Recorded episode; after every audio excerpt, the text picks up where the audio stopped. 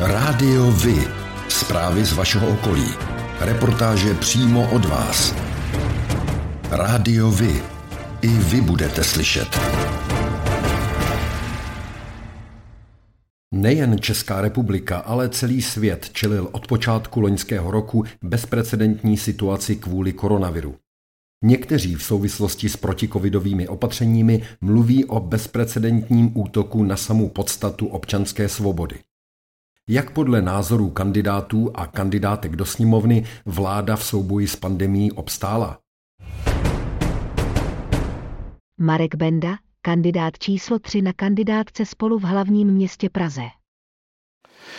Tak eh, vláda ji zcela zjevně nezvládla. Měli jsme nejpřísnější a nejtvrdší restrikce všeho možného života, života občanů, eh, uzavření škol a přitom téměř největší eh, množství zesnulých v souvislosti s covidem, takže to zvládnutí je nulové. Já si myslím, že se ale bavme o budoucnosti. Obrovský problém, který nastal dneska ve společnosti, je skutečnost, že díky chaosu, který ministerstvo zdravotnictví vytvářelo v těch eh, protiepidemiologických opatřeních, jsme došli do situace, kdy občané už si sami rozhodují, kdo co bude dodržovat. Naprosto běžně se mi stává, jakmile vyjedu za Prahu, že řadě míst vůbec není dodržováno roušky v obchodech, v kostele, nikde. Eh, to pokládám za prostě obrovský problém a budeme muset eh, ta pravidla začít výrazně zjednodušovat a současně říkat, jako ale pokud nějaká existují, tak se dodržovat musí. Já bych tedy v tuto chvíli všechna eh, protikovidová opatření ukončil jako celek Eh, protože si myslím, že kdo se chtěl nechat naočkovat, už je naočkován a že holce bude muset naučit s tou chorobou tady nějaké podobě žít. Eh, ty průběhy jsou eh, zejména u těch mladších ročníků většinou nepříliš těžké, prostě bude to nadále jeden z typů chřipek, které nás budou trápit. Zuzana Majerová Zahradníková, kandidát číslo jedna na kandidátce Trikolora Svobodní soukromníci v hlavním městě Praze. Mm, zcela definitivně. Já osobně si myslím, že vláda, co se týká řešení eh, doby covidové, tak naprosto selhala. My jsme v tom období března a dubna roku 2020 samozřejmě jim dávali ten prostor, protože všichni, a myslím si, že v tomto celá společnost, eh, bylo to pro nás něco nového, nikdy jsme to nezažili, takže eh, v těch prvních dvou měsících jsme opravdu jako trikolora tenkrát ještě vyčkávali a nechali je pracovat, ale to, co se tady dělo už od května a ta likvidační opatření pro eh, střední stav, pro střední třídu, pro naše živnostníky, pro naše děti eh, je něco, co je neomluvitelné. A my bychom nikdy nepodpořili žádný lockdown, my bychom nikdy nepro, neprosadili žádný nouzový stav, který mimo jiné nemá vyhlašovat vláda, ale hygienická stanice. A my bychom nikdy nezavřeli děti doma. Předseda vlády Andrej Babiš jakékoliv pochybení v době pandemie odmítá. Tvrdí, že vláda dělala maximum proto, aby ochránila životy občanů. Nařčení opozice z neschopnosti odmítá s tím, že jde pouze o boj proti němu samému.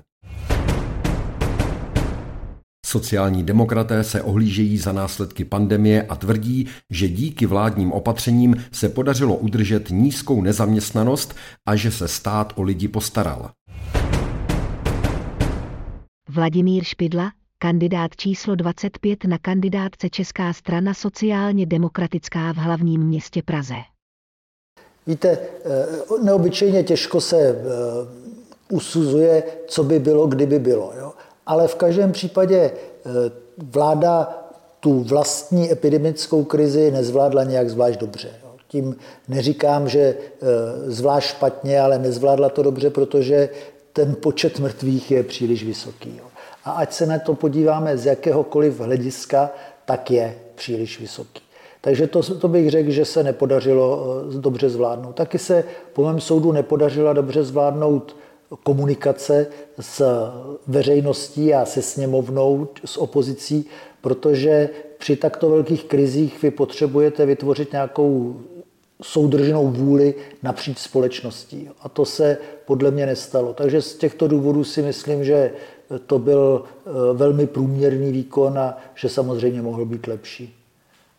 No a pokud, jak bych na to šel já, no tak víte, covidová krize, jakkoliv to vypadá, že to spadlo z nebe, tak nespadla z nebe. Jo. My už v roce 2002, v době, kdy jsem byl ministerský předseda, tak jsme vytvářeli pandemický plán, který byl založen na myšlence, že v Číně vznikne virus a rozšíří se do celého světa a bude tedy z toho pandemie. A e, ten plán byl poměrně propracovaný a byl, byl silně mnohokrát novelizovaný a věc, která je pro mě zcela nepochopitelná, proč ho vláda nevyužila. Čili kdybych eh, byl ještě u odpovědnosti v tento okamžik, tak bych využil těch přípravných eh, materiálů a krizových plánů, které jsme pro tento případ měli připravené. Jo. Takže třeba jsme, jenom abych uvedl jenom takovou ilustraci.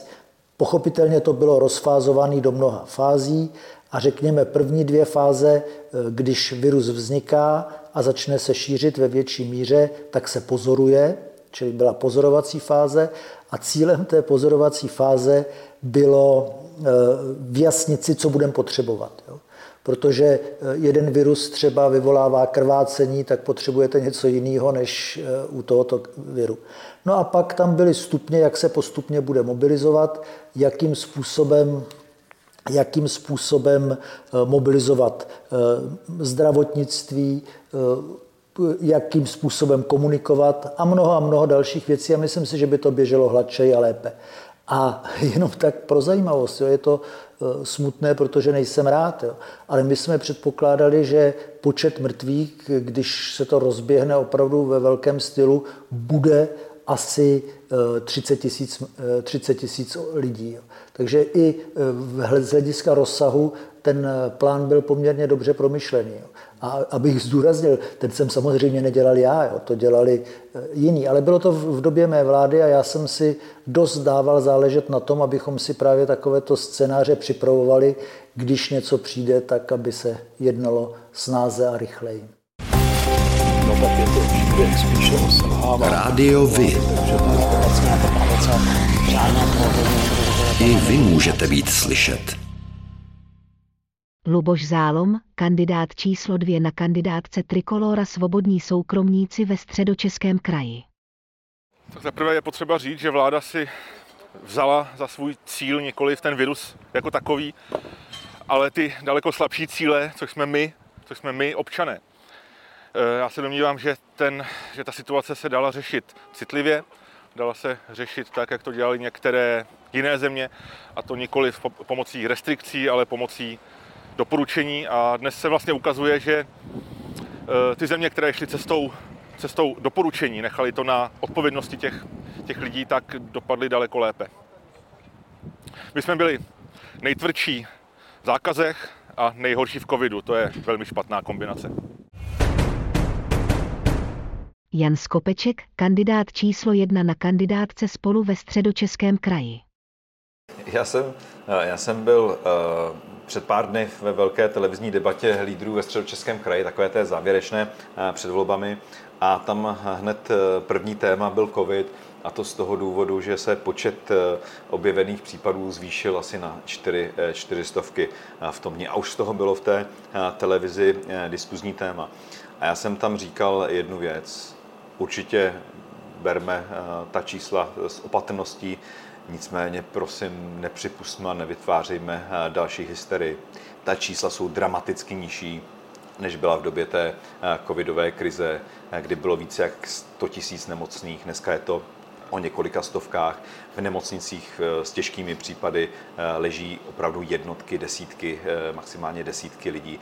Čili prosím, ne, nevytvářejme hysterii. Já jsem přesvědčen, že i to, co se odehrálo v médiích, ta hysterie kolem toho covidu, kterou jsme zažívali, že jsme viděli kontinuálně 24 hodin eh, denně eh, lidi na lůžkách, lidi na dýchacích přístrojích, lidi, do kterých někdo eh, vpichuje, vpichuje injekci, vytvořilo tak neuvěřitelnou míru hysterie, že i ta samotná měla své obrovské náklady vedle těch bez zesporu nákladů, které přinesl COVID, COVID samotný. A to, myslím, ztráty na lidských životech, což je to nejhorší, ale i ty ztráty, ztráty ekonomické. Takže já jsem prosil, ať nepropadáme té hysterii, ať nepřipustíme znovu tu, tu mediální show kolem covidu, protože by to mohlo mít nedobré důsledky. Já jsem přesvědčen, že, že nesmíme připustit jakýkoliv plošný lockdown, který jsme zažili opakovaně v, té předcházející, v těch předcházejících vlnách. Myslím si, že už by to čeští podnikatelé nepřežili, protože já ty příběhy znám mezi těmi jezdím naštěvovat eh, eh, jak velké firmy, tak ale i malé eh, podnikatele, nejmenší živnostníci, živnostníky, ty si často vzali prostě úvěr na to, aby zaplatili tři nájmy a, a mohli, mohli dál fungovat. A teď se to zase složitě snaží splatit. Ve chvíli, kdybychom je zavřeli, tak ty lidi opravdu definitivně zničíme. Jakkoliv už jsme některé zničili, určitě skončilo spousta podnikatelů, tak teď musíme opravdu zabránit tomu, aby jakýkoliv eh, plošný lockdown eh, byl zaveden. Pokud by se ty čísla v některých regionech zvýšily na nadprůměrnou úroveň, tak jsem proto, ať se dělají lokální opatření, opatření, restrikce šitá, eh, šitá na míru, ale v žádném případě nesmíme dopustit, dopustit plošný, plošný lockdown. A samozřejmě pro mě téma individuální svobody je to, proč vlastně v politice jsem, považuji to za nejdůležitější hodnotu, za kterou stojí bojovat a to jsme si tím covidem strašlivě té osobní svobody ubrali a, to se bude vracet mm. zpátky hrozně, hrozně těžko a mě to neskonale vadilo. Byl jsem jeden z těch, který kritizovali tu míru restrikcí, která ze strany státu přišla. Já jsem ji dokázal chápat v těch prvních týdnech, kdy nikdo netušil, co se děje a všichni byli vystrašení a vláda nevěděla, co má dělat, tak ty první týdny šly omluvit, ale, ale to, co se dělo potom, včetně nějakých nočních zákazů vycházení, zákazu vycestování z České republiky. To byly prostě věci, které nebyly potřeba, které se samotným covidem nebo s, s bojem, abychom ho zvládli, vůbec nesouvisely, neměli na něj jakýkoliv efekt, akorát prostě ta vláda byla namlsaná v tom směru, že opravdu může cokoliv a nebála se to použít. Hrozně mě mrzí, jak eh, vlastně, eh, jak vlastně a to je tou vystrašeností a tu hysterii, jak jsme to omezení svobody jako společnost přijali bez nějakých větších eh, problémů, bez nějaké větší opozice vůči té vládě. To mě strašlivě překvapilo a znovu mě to navádí k tomu, že tu svobodu opravdu musíme bránit a hájit od první chvíle, kdy je ohrožena, protože ten stát se pak nerozpakuje, nekouká vpravo levo a, a, a skutečně tu svobodu ubírá po velkých kusech a jak znovu říkám, já jsem přesvědčen, že to bude trvat strašlivě dlouho, jestli vůbec se někdy vrátíme eh, do té původní úrovně osobní svobody, jsem přesvědčen, že rouškama tady budeme chodit eh, už eh, na věky věků a, a nemám z toho radost.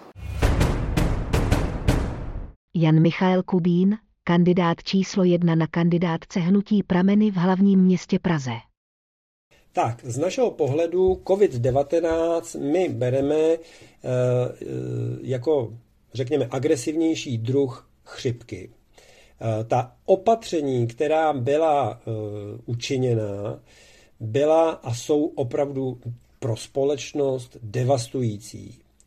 Vláda totiž si neuvědomila, že chránit všechny je prostě ekonomický nesmysl, ale že naopak měla chránit pouze vybrané rizikové skupiny. To měla udělat na začátku a neměla vlastně vůbec statistiky, nesplňovaly parametry pro vyhlášení pandémie. Možná na některých místech lokálních to mohla být vyhlášena epidemie.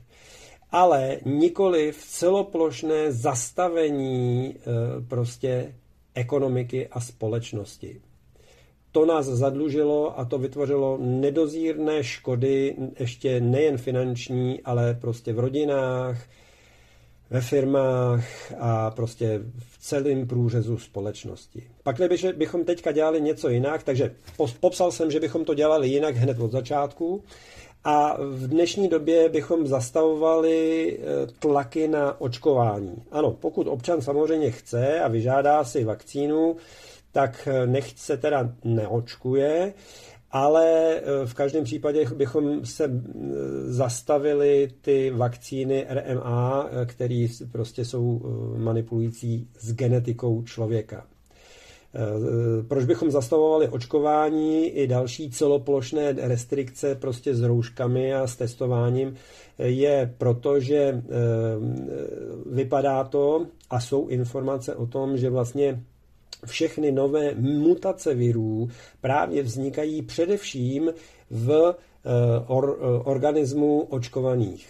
A naopak, kdybychom to nedělali, tak podle zkušeností by ten původní virus už dávno oslabil a vůbec bychom tady neměli žádný problém s tak agresivními mutacemi a s COVID-19. To znamená, my jsme pro jaké, proti jakékoliv diskriminaci už i především celoplošné diskriminaci, tím pádem i proti COVID pasu. Zbyněk Stanjura, kandidát číslo jedna na kandidátce spolu v Moravskosleském kraji. Já musím poctivě přiznat, že v těch prvních týdnech eh, spolupracovali s opozicí, ta reakce vlády byla poměrně rychlá, poměrně razantní a správná. Pak se ale utopili v těch nekonečných šichových konferencích a v těch chaotických rozhodnutí, které jsou mnohdy nezákonná. Eh, soudy ruší vlastně jedno opatření za druhým a to znamená, že jak mají lidé dodržovat chaotická rozhodnutí vlády, když se ukazuje, že vlastně jsou nezákonná. Eh, a ty výsledky, jak jsem říkal, jsme viděli eh, čtvrtý nejvyšší počet mrtvých na počet obyvatel, nejdéle zavřené školy v Evropě. To znamená, první jsme školy zavřeli a poslední jsme je otvírali a to bude mít dopad na vzdělanost eh, našich dětí ještě v příštích letech. Jan Konrád, kandidát číslo jedna na kandidátce Koruna Česká, monarchistická strana Čech, Moravy a Slezska v Libereckém kraji. Vláda nejprve postupovala dobře, ovšem po první vlně situaci podcenila a přestala poslouchat ty pravé odborníky, a postupoval bych určitě jinak, rozhodně bych nezavíral školy a služby.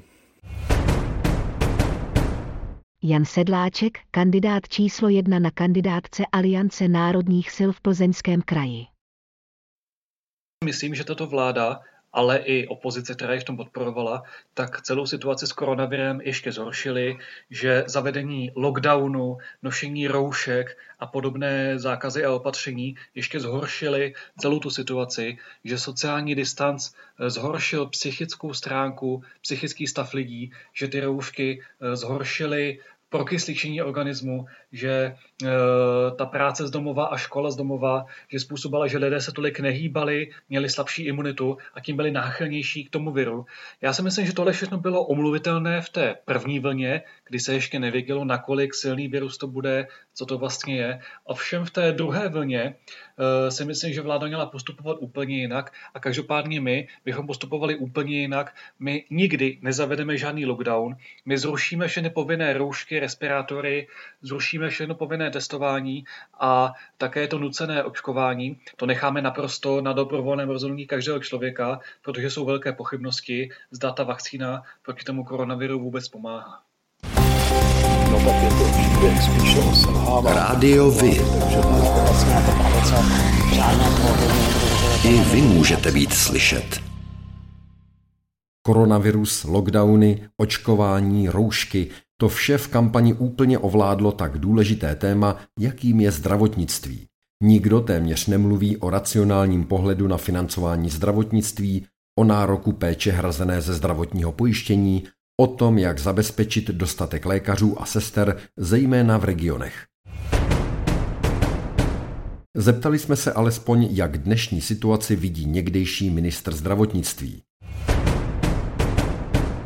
Luděk Rubáš, ministr zdravotnictví v letech 1993 až 1995. Zdravotnictví, ale hlavně zdravotníci v posledních měsících prošli náročnou zátěžovou zkouškou a uspěli. Systém funguje a kdyby do něj každou chvíli politici nezaseli chaos nekvalifikovanými zásahy, zvládli by pandémii ještě lépe. Jediné, co bylo úlohou vlády, to je včas reagovat nákupem ochranných prostředků, léků a vakcín, v tom selhala. Budovala polní nemocnice k ničemu, jako bychom byli Bangladeš, a plítvala tak kapacitami i penězi. Podobné to bylo s očkováním na stadionech jako v Rusku nebo v Americe. Vlastně to vyjadřuje můj pohled na politiku jako takovou. Velikářské plítvání penězi, jako by chtěli všechny nakoupit, jako by lidi vnímali jako ovce, které půjdou za tím, kdo jim dá píci. Hloupá politika, která si neváží lidí a jejich svobody a jejich tvůrčích schopností. No tak je to příběh spíše o Rádio Vy. I vy můžete být slyšet. Jak se na zvládnutí covidu dívají bývalí premiéři? Mirek Topolánek, předseda vlády v letech 2006 až 2009. Já si myslím, že neobstála. Eh, těžko říct, jak by obstála jakákoliv jiná, ale eh, tím, že eh, vlastně ta vládnoucí strana nebo hnutí nebo sekta ano, vlastně žádnou ideologii, žádné mantinely nemá a že celá ta politika založena jejich na Eh, marketingovém pojetí, což by nebylo nic zas tak špatného, kdyby měli nějaké ideové zábrany, ideové kotvy, že se vlastně vezou a surfují na té eh, populistické vlně, eh, že nadbíhají symbolickým skupinám, tak celá řada řešení nebo neřešení byla dána právě tady tímto faktem.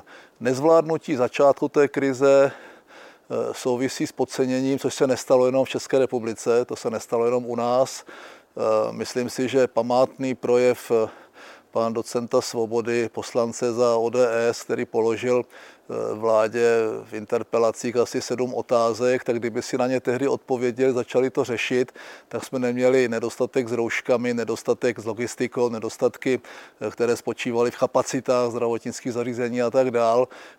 Nicméně to ten způsob řešení asi čtyř nebo pěti ministrů zdravotnictví, eh, ta rozbředlost, ta, to, to, to, to, jakoby to vyhýbání se té odpovědnosti a vyhýbání se třeba i nepopulárním krokům způsobilo to, že dneska už tu vládu v tomto nikdo nerespektuje a každý jedná podle toho, jak velký má strach a obavy, eh, jestli v jeho okolí někdo na covid zemřel nebo ne a těm institucím, jako je vláda, ministerstvo zdravotnictví v zásadě nevěří. Eh, my jsme zažili těžce říct srovnatelnou krizi, ale eh, jednodušší v tom, že eh, se vlastně eh, ta ekonomická finanční krize, která nastartovala pádem Lehman Brothers a velkou finanční a ekonomickou krizi globálně celého světa, tam měla poměrně jasně definované příčiny, docela jasně definovatelné kroky, které třeba udělat a ta má vláda se jich zhostila relativně velmi dobře. Eh, I když jsme taky museli eh, a podléhali jsme tlaku nejrůznějších partikulárních skupin, zájmu, svazu, eh, odboru a tak dál, tak vlastně ta krize, jak rychle přišla, jak byla hluboká, tak vlastně rychle odešla, ale v tom smyslu je srovnatelné řízení toho státu a ten management toho státu a v tomto smyslu si myslím, že jsme ji zvládli tehdy lépe. Jak bychom zvládli tuhle, možná bychom dělali zase jiné chyby, ale odvažuji se tvrdit, že eh, ta má vláda by určitě se neschovávala za nějaké eh, odborné skupiny a nehledala si alibi a ta rozhodnutí by dělala, přestože by to třeba nebylo v dané chvíli pro tu vládu eh, z hlediska marketingu a z hlediska té politické podpory zrovna výhodné. Jiří Paroubek, předseda vlády v letech 2005 až 2006. Tak to je do značné míry hypotetická otázka, jak věci zvládat, když u toho nejsem. To je opravdu, to bych se neodvažoval odpovídat, ale já nevím, jak tehdy, ale dnes jsem zvyklý vždycky o významných rozhodnutích se radit s těmi, s kterými bych se měl radit. Takže v tomhle případě bych se neradil třeba s právníky, eh, tak jako ve většině eh, rozhodnutí, které jsem třeba musel udělat, ale radil bych se s virologi, hm, eh, epidemiologi a lékaři obecně, ale zejména s těmi odborníky v téhleté oblasti, kteří by mě dávali doporučení, tak jak to dělala třeba v Německu spolková kancléřka. Je vidět prostě každý, z jakého prostředí přicházíme. Tak kancléřka Merkelová přišla z vědeckého prostředí, Andrej Babiš z biznisu. Samozřejmě, že on ty věci vidí jinak a tu a tam do toho zapletl také zájmy, zájmy politické, před volbami minulý rok, eh, myslím si, že tak trošku se vykašlal na doporučení epidemiologů nebo na varování, která přicházela, i na varování třeba, která mu dával ústřední krizový štáb v čele za Váčkem. A to byla, to byla velká chyba. Petr Nečas, předseda vlády v letech 2010 až 2013. Tady potřeba říci, že vlastně v celém vyspělém světě všechny vlády musely eh, řešit epidemii eh, koronaviru. Některé to zvládly lépe, některé hůře. Eh, to znamená, skutečně všechny stály před bezprecedentní situaci, to znamená nikoli v česká, pouze česká vláda. Tady je třeba ale říci, že vzhledem k prostým statistikám, to znamená počtu úmrtí na 1 milion obyvatel, počtu nakažených na 1 milion obyvatel, na růst deficitu veřejných financí, na jeho rychlosti a podobně jednoznačně ukazuje, že patříme mezi ty vůbec eh, nejhorší. To znamená, že z tohohle pohledu eh, vládu nelze hodnotit kladně a opět to neříkám rád nebo s nějakým eh, zadosti učiněním, protože tento neúspěch české vlády znamená mimo jiné 30 tisíc mrtvých našich spoluobčanů. Trofnu si dokonce říci, že jakákoliv předchozí česká vláda by to zvládla lépe. A to z jednoho prostého důvodu, že by se držela standardního krizového řízení, standardního fungování eh, krizových štábů a, a nebylo by to nahrazováno zmatkem a improvizace, eh, improvizací prostřednictvím mikromanagementu eh, premiéra. To bylo podle mého názoru jeden z základních důvodů, proč vznikla tato velmi negativní situace. Jan Fischer, předseda vlády v letech 2009 až 2010. Tak nejprve, nejprve, k tomu, nejprve k tomu prvnímu. Eh, samozřejmě bezprecedentní situace to byla. Samozřejmě bezprecedentní situace eh, na celém světě.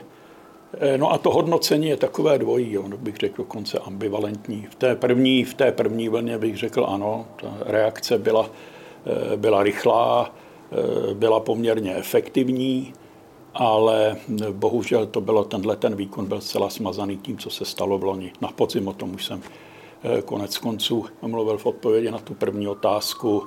Eh, to bylo prostě všechno špatně. To bylo prostě, ta vláda tehdy ukázala, že je opravdu populistická, dala prostě, řekl bych, na oltář eh, řadu obětí, zbytečných, zbytečných obětí a zmařených životů a zmařených prostě, řekněme, Eh, zmařených eh, okolností jejich příbuzných a pozůstalých se stali pozůstalí a podobně, tak to byl chmurný příběh, který za sebou nechal víc než těch 30 tisíc 30 eh, tisíc zemřelých na covid a ten populismus byl v tom, že se to příliš vázalo na tehdy probíhající volby regionální, krajské, tak to musím říct, že bylo teda, to bylo špatně prostě. To bylo, to bylo špatně.